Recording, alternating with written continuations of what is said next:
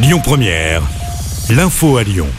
Bonjour Christophe et bonjour à tous. L'enquête se poursuit à Lyon après le lynchage de policiers.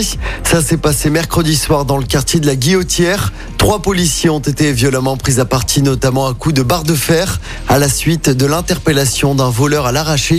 Deux agents en civil ont reçu plusieurs jours d'ITT. Une scène de violence qui a été filmée et diffusée sur Internet. Les auteurs des faits sont toujours recherchés ce matin à la demande du ministre de l'Intérieur Gérald Darmanin. Les opérations de police se multiplient dans le quartier. Par ailleurs, des policiers ont été visés par des tirs de mortier. C'était mardi soir à Villeurbanne. Les forces de l'ordre sont tombées dans un guet-apens dressé par plusieurs individus. C'était en réaction au démantèlement d'un point de deal le matin même. Quatre personnes ont été arrêtées. La circulation s'annonce très difficile dès aujourd'hui pour ce nouveau week-end de départ en vacances. C'est rouge dans la région. Ce sera encore plus compliqué demain avec un drapeau noir. C'est orange pour dimanche. Ce sera encore bien dense dans le sens des retours. Orange aujourd'hui et demain. En revanche, c'est du vert pour euh, la journée de dimanche. Le Rhône et la métropole de Lyon restent en vigilance orange à la canicule ce vendredi.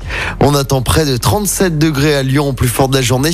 Les fortes chaleurs devraient durer au moins jusqu'en début de semaine. À noter également que le département est en vigilance jaune aux orages. Des coups de tonnerre sont attendus en fin d'après-midi et dans la soirée.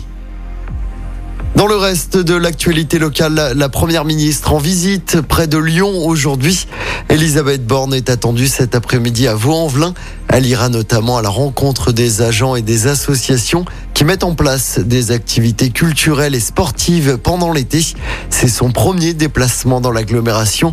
En tant que pensionnaire de Matignon, elle sera accompagnée d'Olivier Klein, le ministre délégué chargé de la ville et du logement. On termine avec du football, ça y est, c'est officiel. Léo Dubois quitte l'OL pour Galatasaray.